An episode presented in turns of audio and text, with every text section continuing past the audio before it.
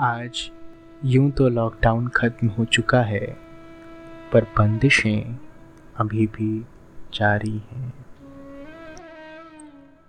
शाम के छः बज रहे हैं, तारीख है बारह जुलाई, और ये मेरी पॉडकास्ट का चौथा एपिसोड है।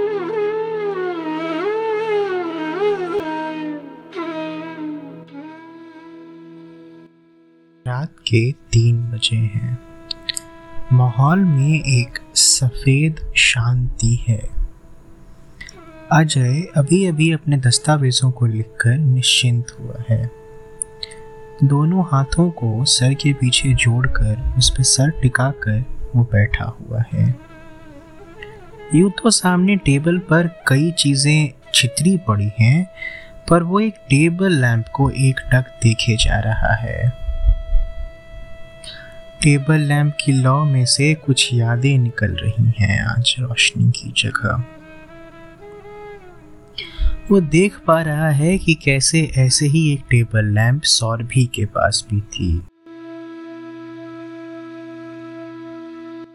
शायद उन दोनों ने साथ में ही एक जैसे दो टेबल लैंप खरीदे थे। तो शायद उस रात भी तीन ही बज रहे थे जब फ़ोन पे सौरभी ने बताया था कि कैसे उसकी रूममेट जिसको रात जल्दी सोने की आदत है, उसके कारण उसे रूम की बत्ती बंद करनी पड़ती है और इसीलिए वो देर रात तक नहीं पढ़ पाती। उसने ये भी कहा था कि वो अगले महीने घर से पैसे आने पर टेबल लैंप लेने का सोच रही है। अजय ने शायद यही बात याद कर ली थी। और उसी दिन मन बना लिया था कि सौरभी के लिए वो टेबल लैंप खरीदेगा, अपने बचे हुए पैसों से। उसने फ़िल्मों में देख रखा था कि अपनी प्रेमिका की ज़रूरत की चीज़ों को याद रखने और उन्हें पूरा करने वाले प्रेमी प्रेमिकाओं को बहुत पसंद आते हैं। तो वो दोनों जब एक शाम सीपी घूम रहे थे तो उसने अचानक से सौरभी को बाएँ मुड़ने बोला और वो लोग एक इलेक्ट्रॉनिक्स की दुकान में चले आए। बाएँ मुड़ने बोला, था या दाएँ? खैर, अजय ने अपनी इंटर्नशिप से बचाए हुए पैसों से सौरभी के लिए वो गिफ्ट खरीदा। पर सौरभी ने जिद कर दी और उसे खुद के लिए भी वैसा ही लैंप लेना पड़ा। अब ये नहीं कह सकते कि उसे ये लैंप कितना पसंद था। आखिर पसंद है तभी तो उसने अभी तक अपने टेबल पर संभाल कर रखा है। पर क्या ये ज़रूरी है? क्या ये ज़रूरी है कि हम उन्हीं चीज़ों को संजो के रखें जो हमें पसंद आती हैं?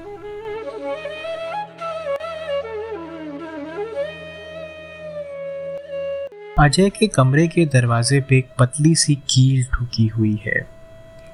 ये बहुत बचपन से ही इस दीवार पे लगी है। शायद कभी कुछ टांगने के लिए लगाई गई थी पर अब उस दरवाजे का ऐसा हिस्सा है कि उस कील के बिना दरवाजे की कल्पना भी नहीं कर सकते।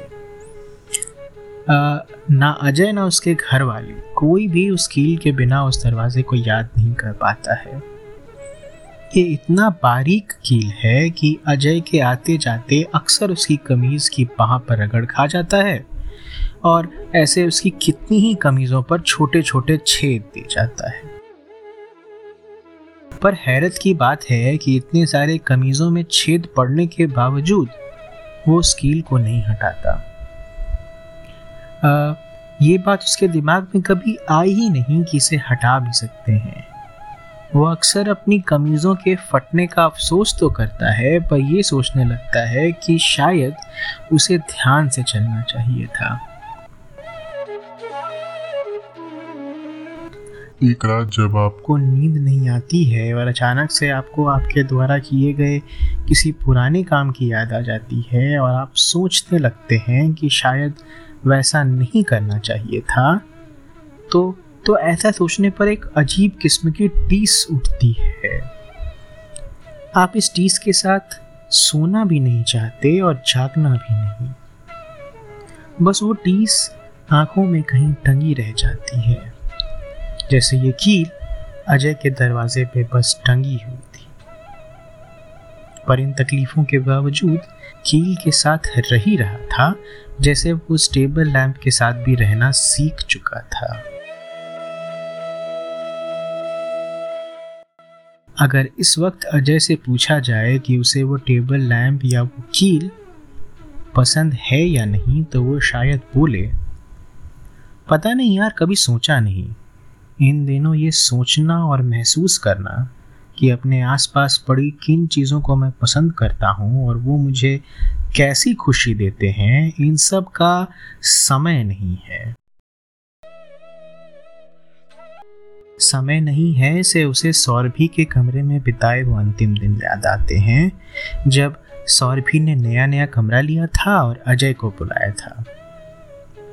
क्योंकि नए नए कमरे में उसे बेचैनी हो रही थी और उसे लगा था कि अजय के साथ रहने पर यह बेचैनी कहीं कम हो जाएगी। तो देखिए, सौरभी के बारे में हमें ज़्यादा नहीं पता। लेकिन जैसा अजय अपनी यादों में उसे देखता है ऐसा लगता है उसे उसे अपने आसपास की चीज़ों का बड़ा ध्यान रहता था।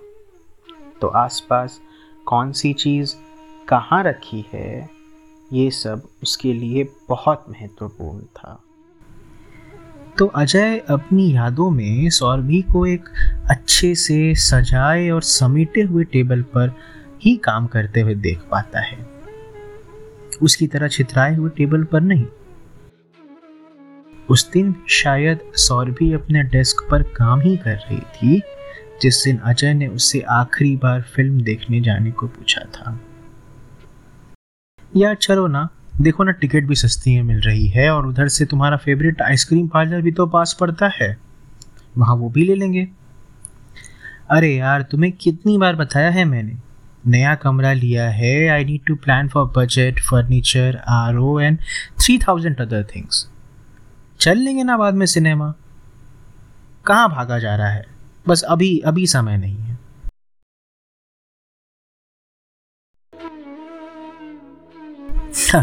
और अजय अभी ये सोचकर हंस रहा है कि वो कितना बदल चुका है।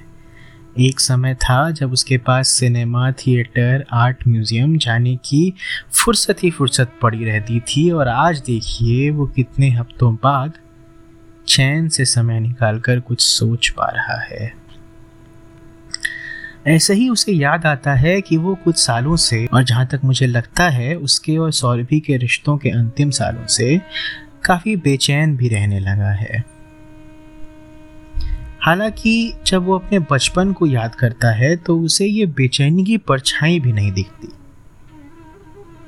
तब आप ये समझें कि बचपन से लेकर बड़े होने तक उसमें ये जो बेचैन ना होने की क्षमता थी ना, उसे वो एक खास किस्म की शक्ति समझता था। और सौरभी को शुरू शुरू में रिझाने के लिए इस शक्ति का प्रदर्शन भी किया करता था। जानकारी के लिए बता दें कि सौरभी शुरू शुरू में काफ़ी बेचैन रहा करती थी। और ऐसे में अगर कभी ट्रेन या बस पकड़ने में लेट हो जाए तो उसकी तो घर घबराहट से जान ही चली जाती थी। पर देखिए, अजय हीरो की तरह वहाँ पहुँच जाता था और उसे लेकर दौड़ भागकर किसी तरह से ट्रेन पकड़ा दिया करता था। अगर आप ये सोच रहे हैं कि ऐसा करने की प्रेरणा अजय को ज़रूर उन्हीं फ़िल्मों से मिलती होगी तो आप बिल्कुल सही सोच रहे हैं। और मैं ये भी बता दूँ कि जब सौरभी आराम से ट्रेन में बैठ जाया करती थी और ट्रेन की खिड़की से अजय को फ्लाइंग किस दिया करती थी। तो अजय को ऐसा लगता था कि सौरभी की ट्रेन भले ही जा रही है, पर वो उसके और पास आई जा रही है। और हाँ अगर आप अजय के अभी के दोस्त हैं तो आपको ज़रूर ये जानकर अजीब लग रहा होगा कि अजय को लोगों के पीछे जाना पसंद था तब।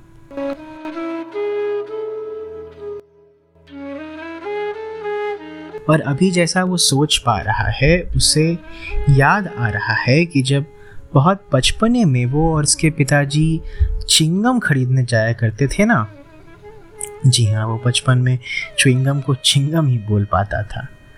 तो तो उसके कदम जो थे, वो छोटे छोटे थे और वो छोटे छोटे कदम जब पिताजी के लंबे लंबे कदमों से पीछे रह जाते थे तो वो तुरंत दौड़कर उनके पीछे भागता था। क्या उसके बचपन की वो बेचैनी वैसी ही थी जैसी सौरभी को उसके ट्रेन पकड़ने के टाइम लेट होने से होती थी? क्या तब उस छोटे अजय के लिए कोई समझदार, शांत हीरो अजय आता था जो उसकी बेचैनी को शांत करवाता था और उसे दौड़कर अपने पापा तक पहुँचा दिया करता था? जीवन के जिस मोड़ पे वो सौरभी से मिला था उस समय जो उसके पास शांत रहने की शक्ति थी, वो कहाँ से आई थी? ये जो बचपन में पिताजी का साथ छूटने पे बेचैन होने वाला अजय था, वो कहाँ पीछे छूट गया था?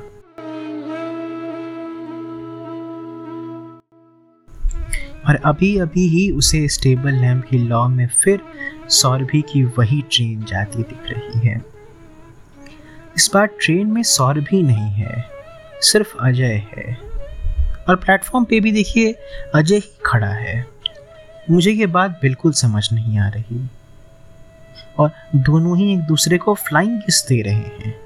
प्लेटफॉर्म पे खड़ा अजय लोगों की भीड़ में धुंधला होता जा रहा है, पर उसके चेहरे पर एक शांत सी मुस्कुराहट है। वो अपने फेवरेट चिंगम पाने वाली मुस्कुराहट।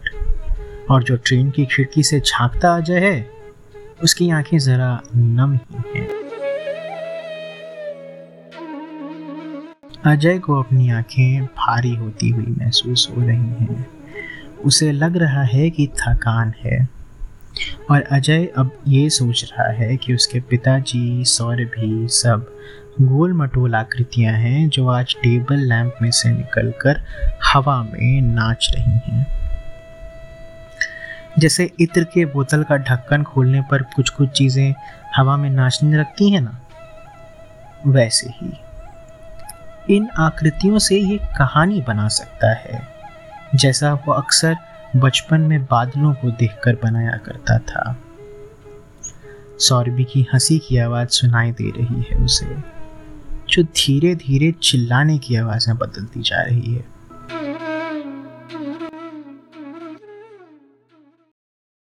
अजय अजय अजय, तुम्हें बात समझ नहीं आती? तुम कितना बदल गए हो यार। तुम ऐसे तो नहीं थे पहले। अजय अपनी इत्र की शीशी को बंद करता है। उसके आँख के किनारे में बन रही आँसू का एहसास होता है और साथ ही उसे ये भी एहसास होता है कि कोई कहीं उसके सोच को देख और सुन पा रहा है। ये एहसास होते ही उसे घिन भी आती है और शर्म भी अपने सोच और यादों दोनों से। उसकी यादें तो फ़िल्मों जैसी बिल्कुल भी नहीं हैं, जबकि उसने फ़िल्मों से इतनी प्रेरणा ली है।